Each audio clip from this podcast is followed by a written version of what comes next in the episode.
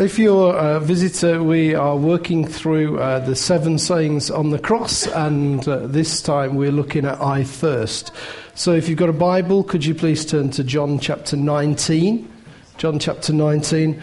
I'm just reading two verses, uh, verses 28 and 29. So we've got a short reading. After this, Jesus, knowing that all was now finished, said, to fulfill Scripture, I thirst. A jar of sour wine stood there, so they put a, a sponge full of sour wine on a hyssop branch and held it to his mouth. In John chapter 10, verse 18, Jesus said this He said, No one takes uh, my life from me, uh, but I lay down, uh, I lay down of my own accord. I have authority to lay it down and authority to take it up again.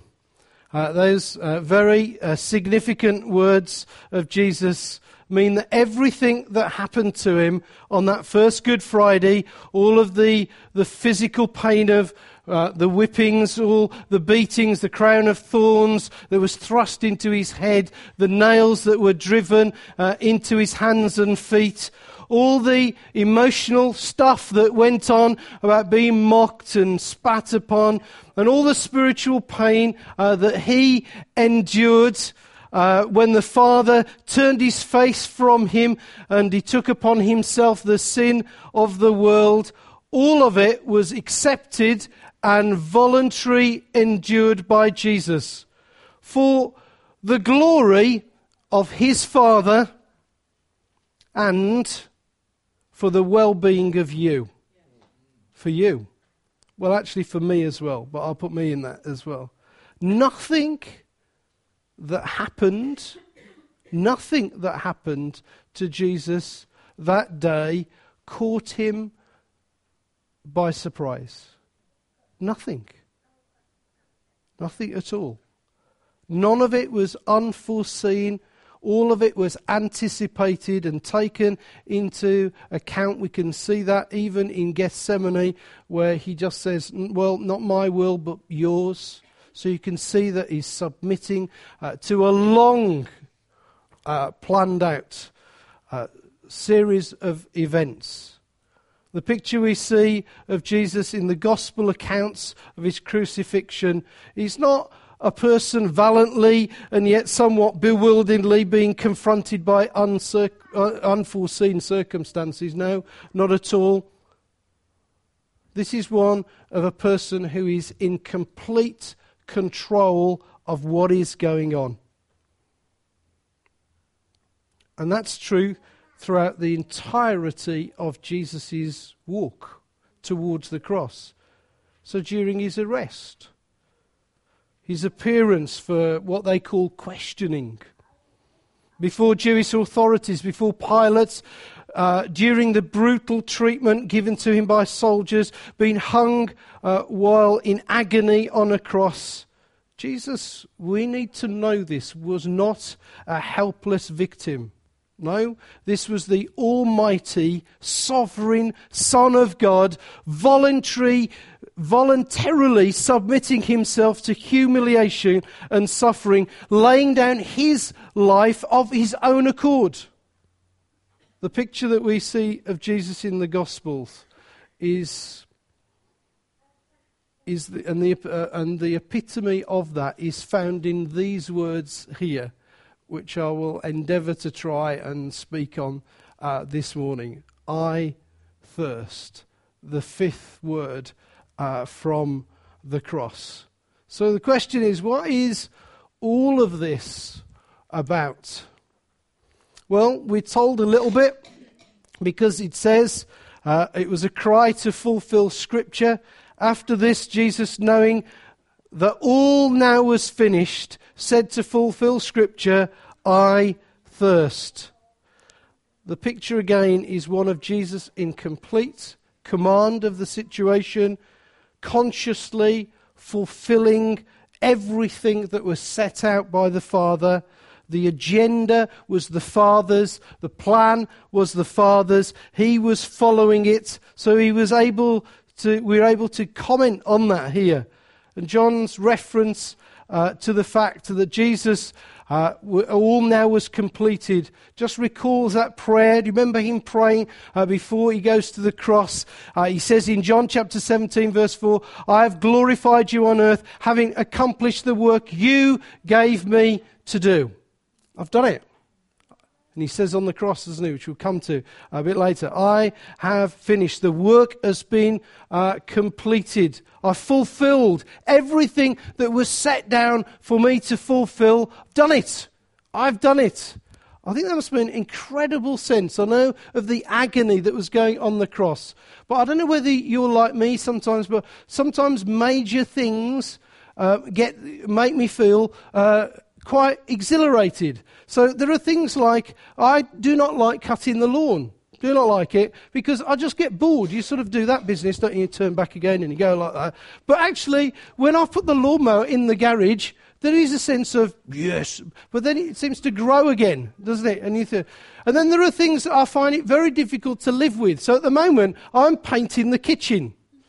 So, and I've done, and I don't know whether you're like me, but I try and grab a bit here and there, and I try a little bit here, and that sort of stuff. So the utility's got two coats of paint on, but the, the, the skirting board hasn't. The, the kitchen has got one coat of paint on, need another one. The, that hasn't been done. And, I'm, and I, I keep going to Kelly, when am I going to do this? When am I going to do this? When am I going to do? And she goes, calm down, Nigel. It's all right. It's, it'll, it will get done. I just want to get it done. I want to get done. And the way, that sort of stuff.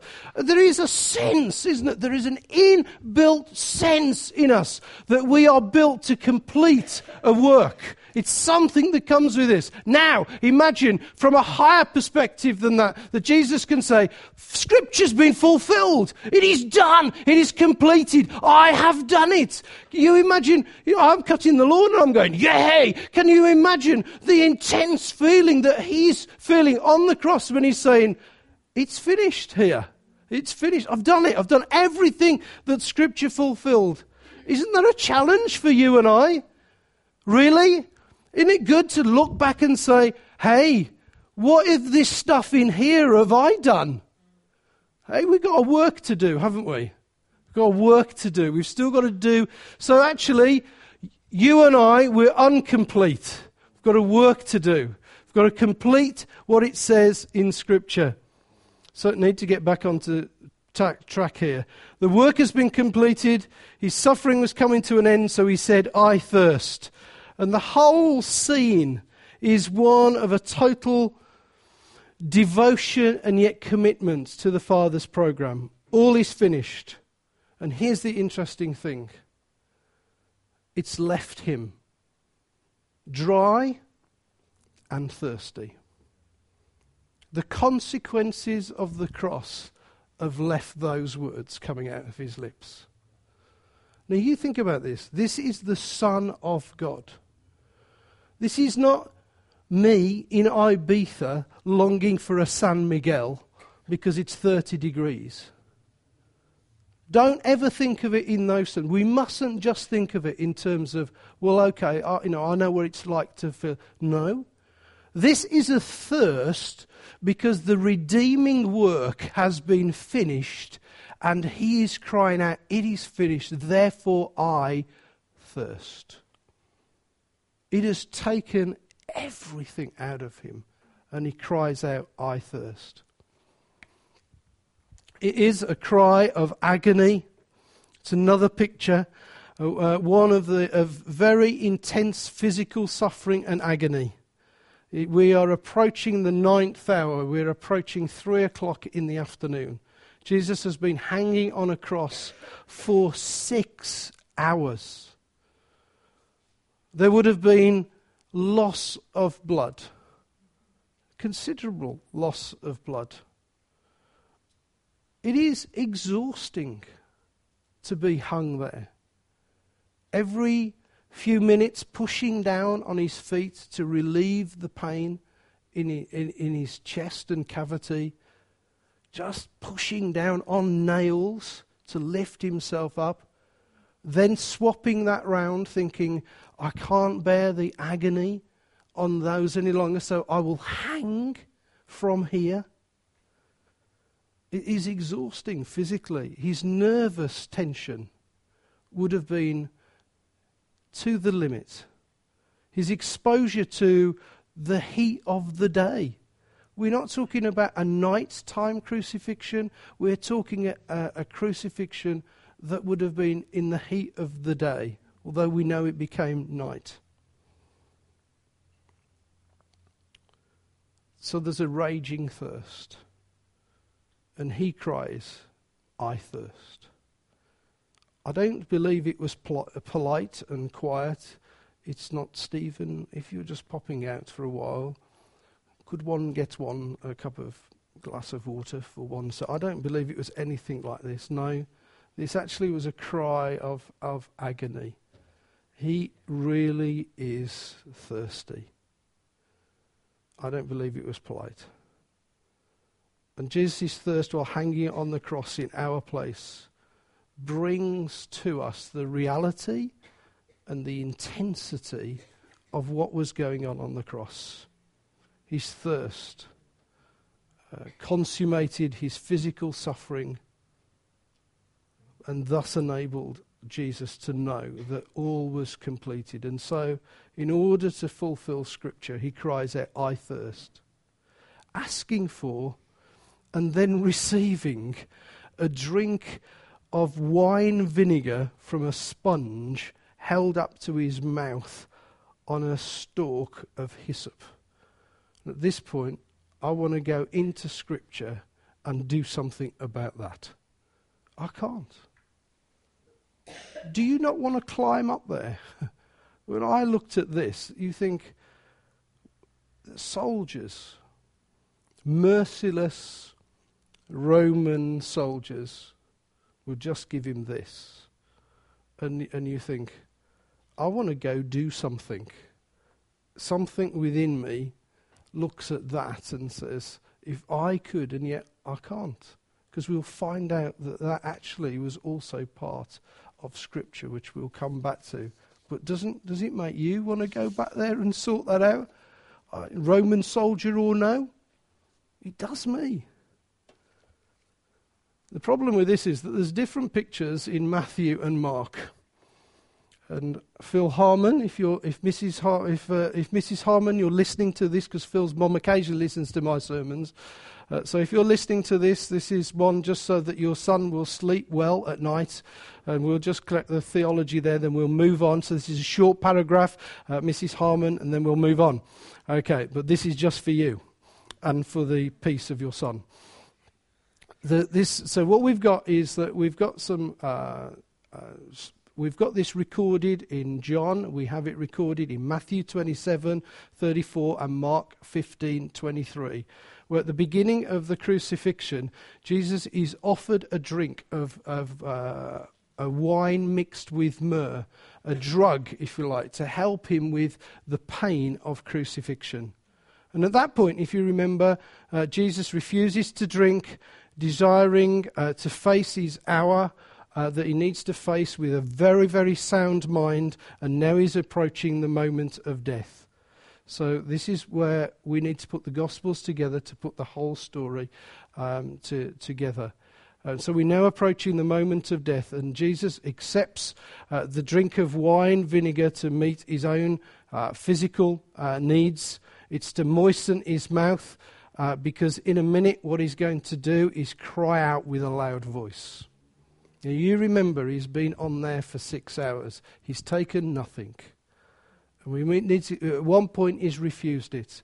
Now he's accomplished all that he needs to accomplish. He needs to do uh, a couple more things, and uh, one more thing, and then his spirit will leave him. And uh, what is going to happen is that he's going to cry out with a loud voice, It is finished. He needs to cry out with a loud voice but he's been on a cross for hours. So he's, he's exhausted, he's tired, his mouth is dry. So here we find scripture being fulfilled again because what he does is he takes the drink because he just needs a little bit of moisture in his mouth. Because what he's going to do is cry out in a minute in a loud voice.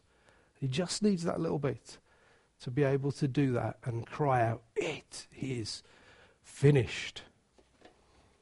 So that's the order of things. But we can see also that Jesus is fulfilling uh, uh, prophecy here. Uh, the particular text that Jesus is fulfilling is not mentioned. Uh, but there are two options. I'm going to give you option one and option two. What you can do then is that you can go home, you can ring each other and argue over the texts. Uh, my phone will be off, but you can argue, okay? So here they are, and if you and I might as well nail it for this. I think it's a combination of the two anyway. So there you go, nailed it. That means I'm out of a job tomorrow.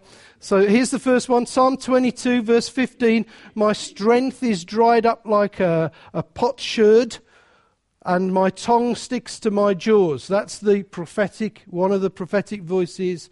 And then here's the other one Psalm 69, verse 21. They gave me poison for food and gave me sour wine for vinegar to drink.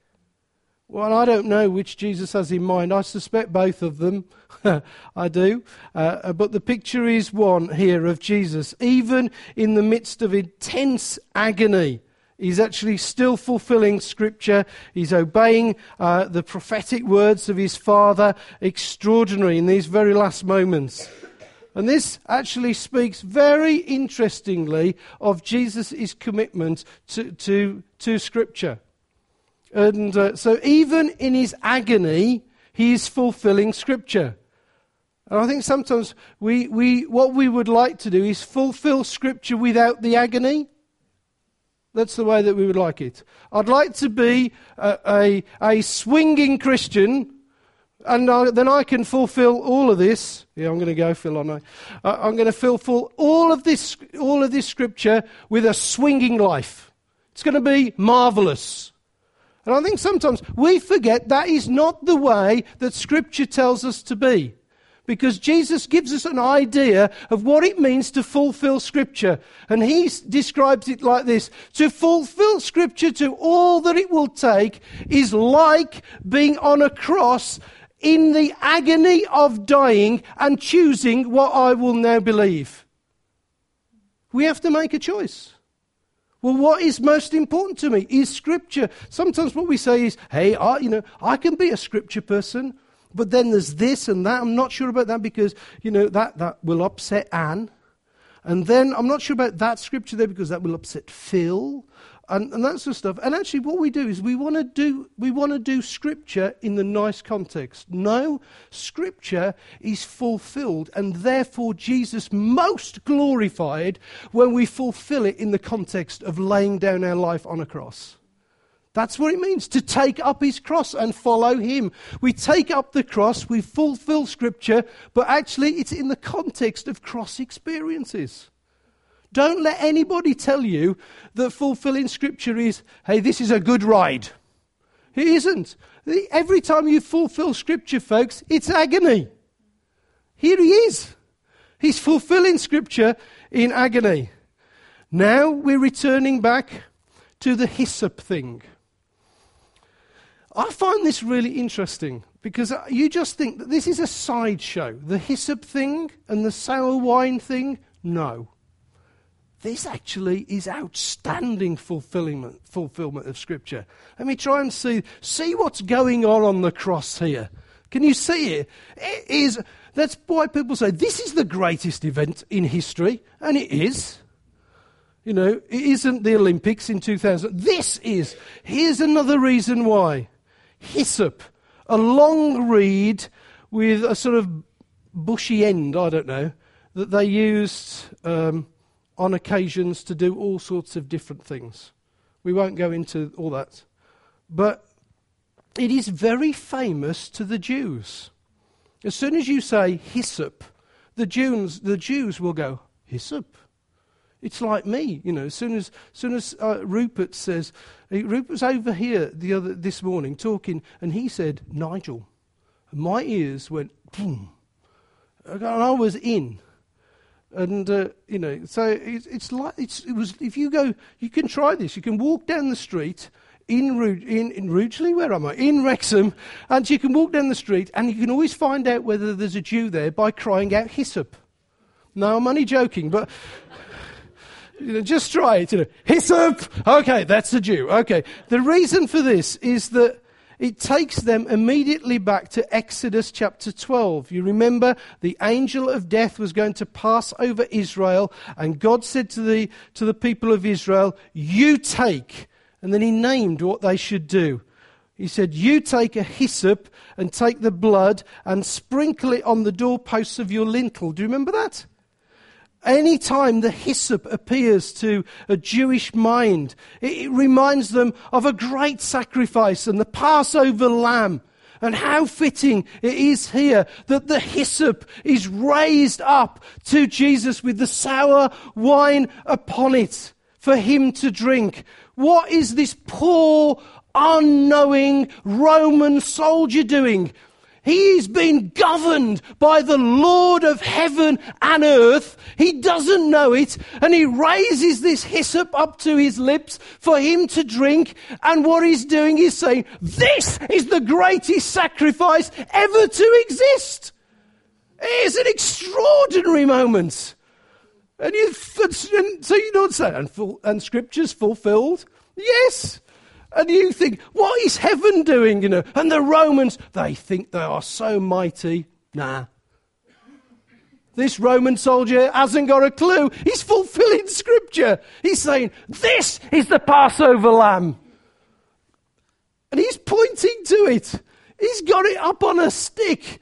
Here is the lamb that takes away the sin of the world. What an extraordinary moment. But there's also a spiritual thirst. Uh, in spite of the reality and the intensity and the significance of Jesus' physical world, I am actually convinced there's something more deeper going on here. Underlying his physical thirst is another kind of thirst. Jesus is experiencing something deeper and more profound on the cross. I believe it is a spiritual thirst. The evidence that leads me to this conviction uh, is first from the Greek. Now, Keith Anthony, I know that I was rubbish at Greek, so you don't have to remind me afterwards or tell my people that, okay? You just nod with admiration that I can do this.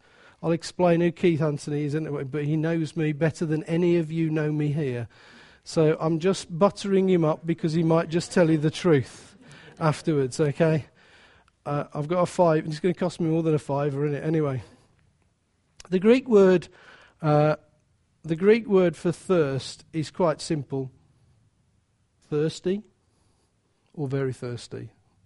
It is literally that. But the word that Jesus used is here on on the uh, on the cross he, the exact words are used five times in the Gospels. Let's try and run through some of them. And each one of them actually refers to a spiritual thirst.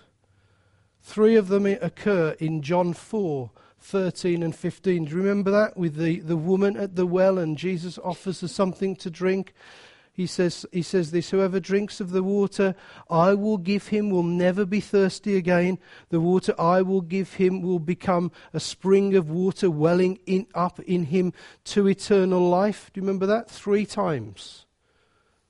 Three times he's saying it's a spiritual thirst. John 6, verse 35. Do you remember this? I'm the bread of life. He that comes to me will never go hungry. He who believes in me will never thirst spiritual thirst. Famous one, John 7, uh, 37 and 38, Jesus declared, If anyone thirsts, let him come to me and drink. Whoever believes in me, as the scripture said, streams of living water will flow from him. And, and John uh, tells us what Jesus meant by adding this. He said, By this, Jesus meant the Spirit.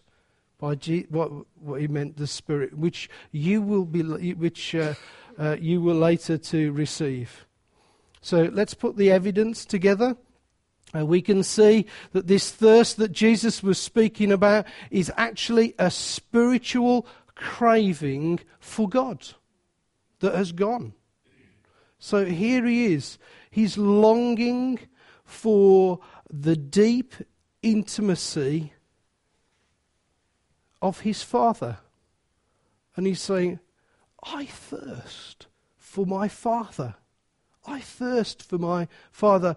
I, I thirst to, to hear his voice, to, to feel his touch, to, to know that intimacy of, of walking with him. We know that because he'd cried out just before that, My God, my God, why have you forsaken me? Now he's saying, the that is have made me so thirsty. It's it's the withdrawal of his father that he thirsts for. His father to him on the cross was absent. So I'm thirsting after something that I had, but is now gone. My Father. Why is he doing this? We will come back to this. So I now need you to listen to this with every atom that you can muster up right now. Why is he doing this? He is thirsting so that you will never thirst, so that you will never experience dryness so that you would never ever know the experience of my God, my God, why have you forsaken me? He is experiences. What is the what is the theological explanation of this? It is the theological explanation of substitution. He has substituted himself for you. So here it is in substitution, he's saying, I will thirst so that you never have to thirst. You never have to. We're going to come back to that uh, in a little while. But I want to show you first how that works out in, in, in terms of being a Christian, or even if you were not a Christian. Because suddenly we come into the, the gospel, the, the Acts of the Apostles. And we realize that actually there is a thirst that comes when you are not a Christian. so I don't know whether you are or are you not a Christian this morning, but the theme is picked up straight away by the apostles, where the apostles say this Repent therefore and turn again that your sins may be blotted out, that times of refreshing may come from the presence of the Lord. Here it is that actually the epitome of being uh, a Christian is that you won't have to thirst. The epitome of not being a Christian is that actually something in there is thirsting for something. And you're trying to find it. You may try and find it somewhere else, try and satisfy your thirst over here or over there, but actually, ultimately, that thirst will never be quenched. It cannot be. Because the only thirst that, was, that is ever going to find you satisfaction is Jesus. That is why it says here that if you repent, repent, repent, that's right, refreshing will come from the Lord. The words here are blotted out or wipes away. God wipes away. it's lovely, isn't it? all these terminologies all coming together, wipes away the sins of the people of those who repent and turn to Christ. It is wonderful. The reason God fulfilled what the prophets spoke about uh, in the suffering of Jesus was so that the suffering of Jesus would triumph over all guilt. And guilt does not equal refreshing, does it? It just doesn't. The prophet said, He was wounded for our transgressions, He was bruised for our iniquities. Upon Him was the chastisement that was made us whole, and by His stripes we are healed. So if you repent this morning and turn to this crucified but also risen Christ, Jesus, all your sins will be wiped away, they will be refreshed you will be personally refreshed. What a beautiful word. What happens when you go to heaven? When you go to heaven, the Bible tells us that every tear will be wiped away. What is the other word for that? Refreshed. The ultimate refreshing is in heaven, where every tear is in. What does that mean? It means that, you, that you, your soul is satisfied, it's quenched. So, why, why refreshed? It's here, isn't it? It's what goes on in here. And I don't know whether you, what you think uh, your position is in Christ today, but I just want to say this to you. Your thirst can only be re- quenched by Him. It can only be Him. He's the only one that can satisfy, as the, as the song says, your deepest longing. So let me just try and explain how we overcome this, and then we'll move on. To receive our freshing, we need to re- recognize there's a great God who created all things and all people for his glory to display the greatness and beauty of the power of who is who he is that's the first part in receiving your, your refreshing from the lord you recognize there's a great god that i was created to worship Him. And that's why every person exists, the reason for our be- being. This is the meaning of human life to reflect back the person in whom we were created for. We are people who reflect back Him. We are made in His image. We're made so that we can worship Him. It's His character. And by following Him, we trust Him, we thank Him, we obey Him. But actually, the truth is that you and I have failed to do this. We just failed at it. We've fallen short of living for Him. We've exchanged it for other values. We can be refreshed elsewhere.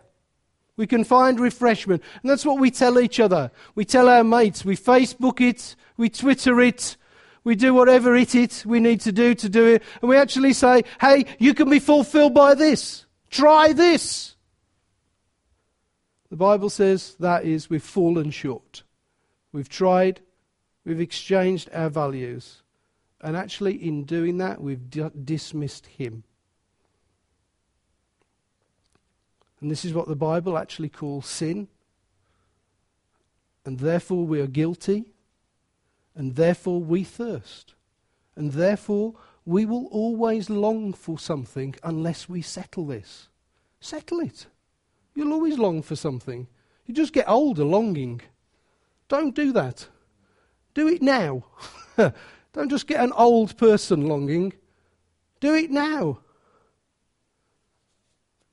And the consequence of this fact that we are guilty means that we are actually condemned by a just God to eternal punishment for the guilt that is ours for dishonoring this God. But the love of God is bigger than that and moved him to send his son for you. He was moved on your behalf. It's a wonderful thing, isn't it? sometimes we think of, I was just moved. I watched a film and I was moved. No, you're moved because of God's love for you. The Son moved from heaven to earth. That's movement. It wasn't a sort of, that was a moment. No, this was huge. He was moved by you and because of love for you into the world to provide you refreshing. And when Jesus died for you, he became your ransom, he became your substitute, which we've talked to you. He became the person who would be punished on your behalf. And when we turn to Jesus and away from sin, no guilt because your sin has been dealt with by Jesus. You are forgiven, you receive unconditional love, you get mercy in its abundance, you are clothed with Jesus' righteousness, not your own, you have eternal life, and that actually is what the Bible calls refreshing. That is refreshing. But is that it? No. Oh. Hey. Let's reflect back. On the cross, on the cross, Jesus cries out, I thirst, so that you do not have to thirst. It's an act of substitution. His cries for the felt presence of his Father. According to John's Gospel, this universal uh, thirst can only be quenched by the Holy Spirit. The presence of Jesus is here with us now.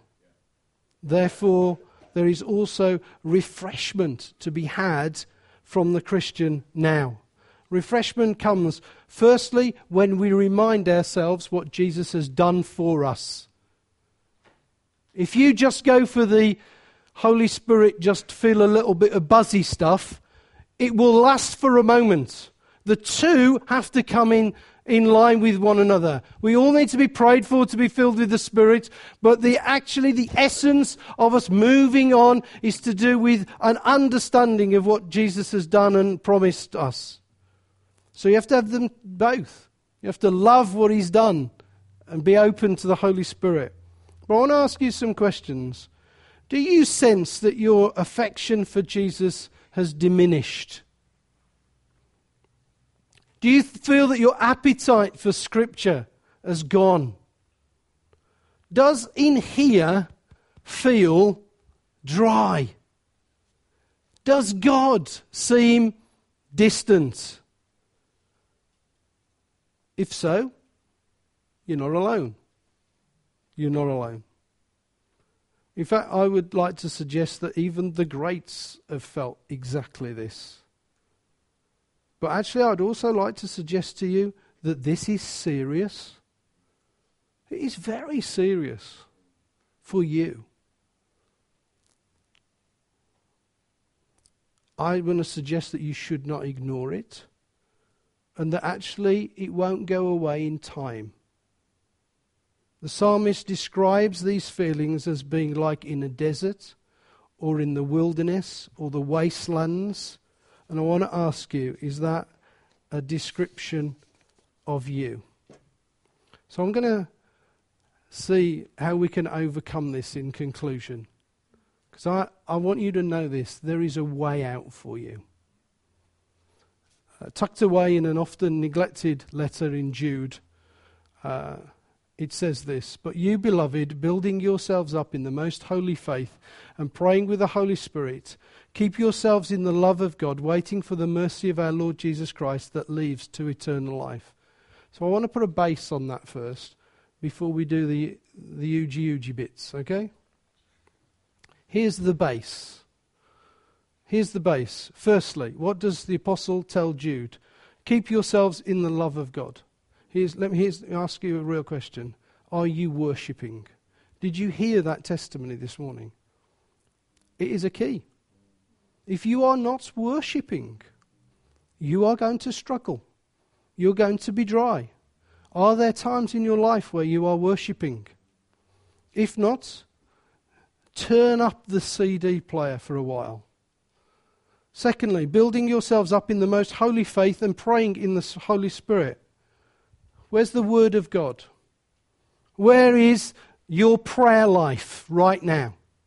Are you reading and are you praying? Well, it's a bit cold to do. You're asking me to do some things. I'm telling you now, these are the foundational things to the things. Because actually, if you don't put these in place, when the Holy Spirit comes upon you, we'll be back here again. Waiting for the mercy of our Lord Jesus Christ that leads to eternal life. What does that mean? It means you know, sometimes we just have to be those people that are, that are looking forward to the return of Christ. It means not living in the moment, but living for the future. We're not momentary people, we are future people. We are people that are eternal. And that's what, the, what it does. But the theme is I'm thirsty or I thirst. But what I would believe, God, is what I believe God would want to impress is that when you drink water, your thirst is not quenched forever. So I suspect that if, that if I drink this now,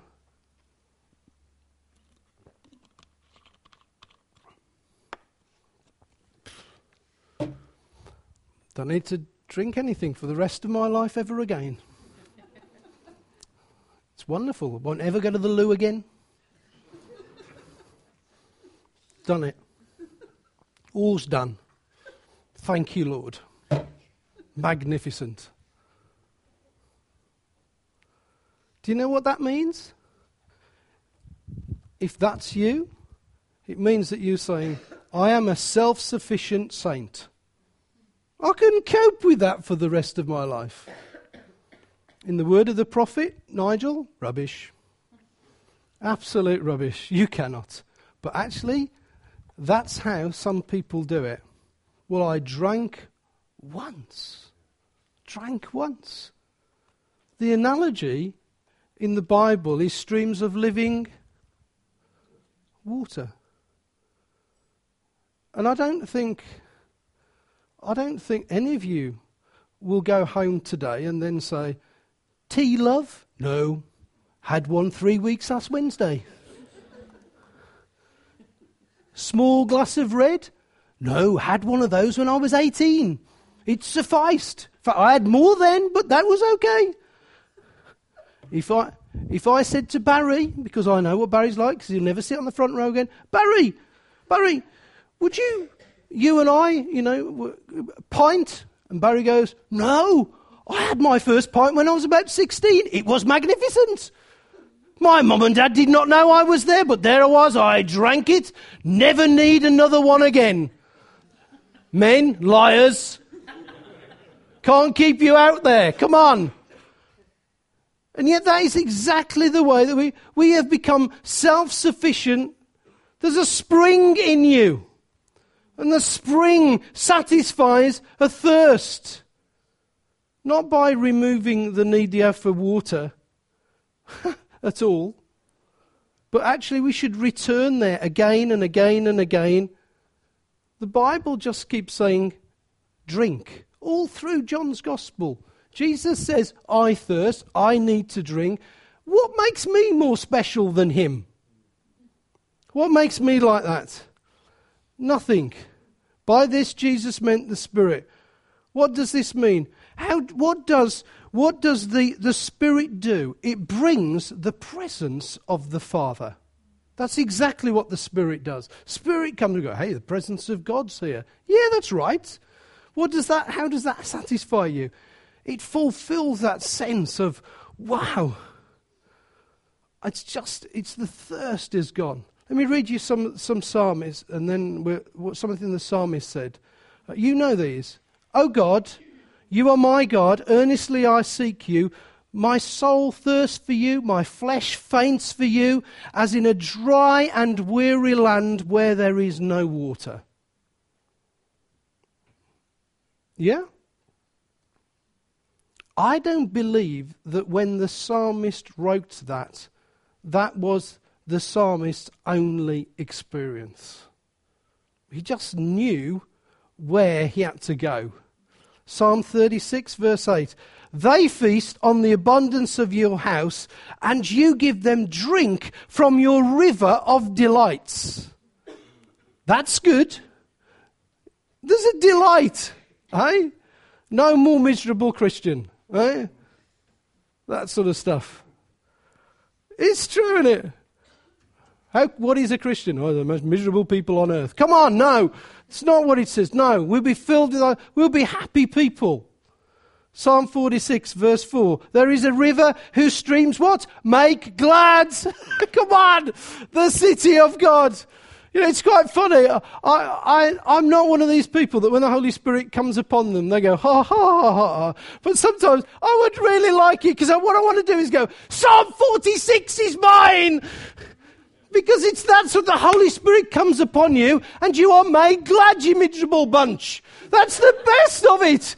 It is that way. We ought to be bounding out, and we, toward the car park going, yeah, come on. We're going, oh no, going, go no. No, what is that? It's the presence of the Father. What is missing? The Holy Spirit that brings us the presence of the Father, and we are made glad. It's that's it. So, Ephesians 5, verse 9. Remember this. Do not get drunk on wine.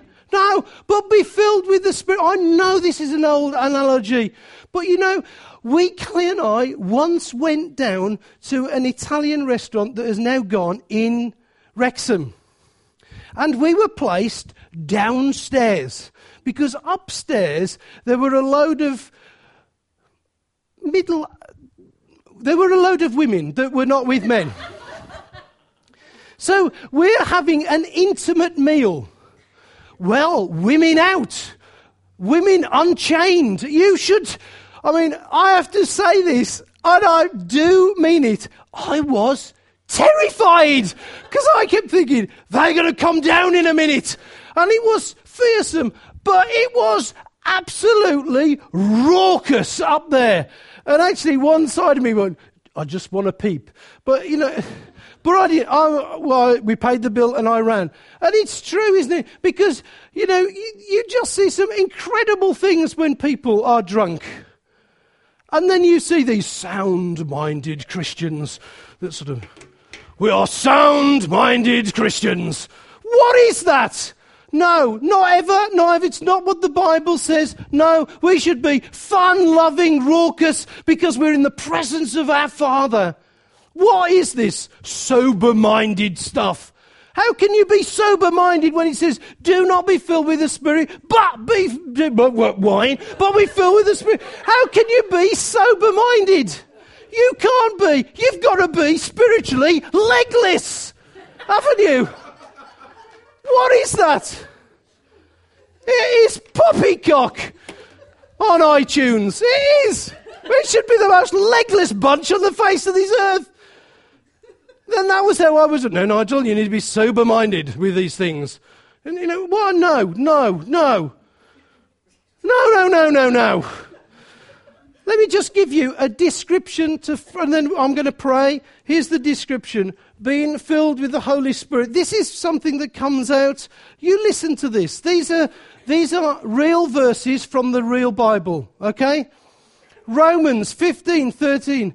May the God of hope fill you with joy and peace in believing, in order that the power of the Holy Spirit might abound in hope. Okay? Uh, abounding. What does abounding look like? I'm, I am full, I'm not going to do it. But it's sort of, we're, we're to go like this. Do you remember those days? Let's play horses. Come on! What are we doing? Abounding, the Holy Spirit comes on and we become an abounding people. Abounding, full of hope. My goodness, it is funny, isn't it? Well, you probably think it's terrible, but there you go. Right, but it's actually it's all there in the Bible, isn't it? Abounding people. Fantastic.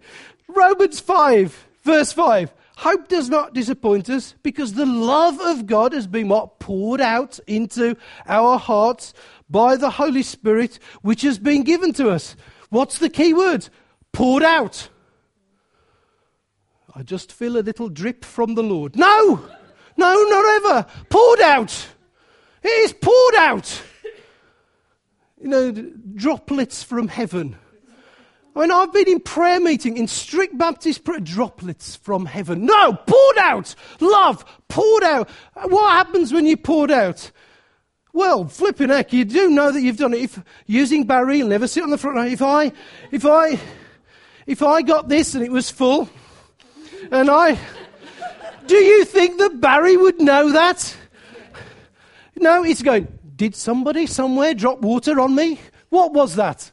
He was sort of like, no, he's going to me. What the heck did you do that for? You just chucked that whole bucket load all over me. Wallop. He's, it's just like that. And that's, that's it. When you say the Holy Spirit comes about, love poured out. It's not a droplet. It's, oh boy, what? Romans uh, we haven't got time to do some of these. But here's another one. Holy Spirit comes upon us. It is Romans 15, 13, joy. Joy. I, I won't do joy because I've done abounding and I've done, I'm not going to do joy. oh, come on. Well, you just, it should be a laugh, shouldn't it? Come on. It really should. You know, what sort of joy? no, no, it's not that. It isn't, is it? Come on. It's not that, is it? It ought to be absolutely dead on our feet, and we ought to be, it ought to hurt. Really? We ought to go back from church thinking, oh, I can't go there again. It's killing my heart. Actually, what is it? You know, we don't raise the beat up on hardly enough, do we? It's not pumping. Why is that? Because we need the Holy Spirit brings the Father's presence. We get joy. The heart's going. And then we're visiting Peter in the miler. But that doesn't matter. So, hope, love, joy, they all come. And if you think about it, that's what the fruit of the Spirit says. Those are all descriptions of the fruit of the Spirit. So actually, it's there. That's the fruit that comes. It's just mad. Oh dear. I just think it's so funny. What does all that mean? Your thirst is satisfied. it just is. It just and how do you how do you get joy and because he thirsted. He said, I will lose hope. I will not have joy. I will not have abundance of love. What I will have that so that you can have it. That's the thing. So okay, let's pray.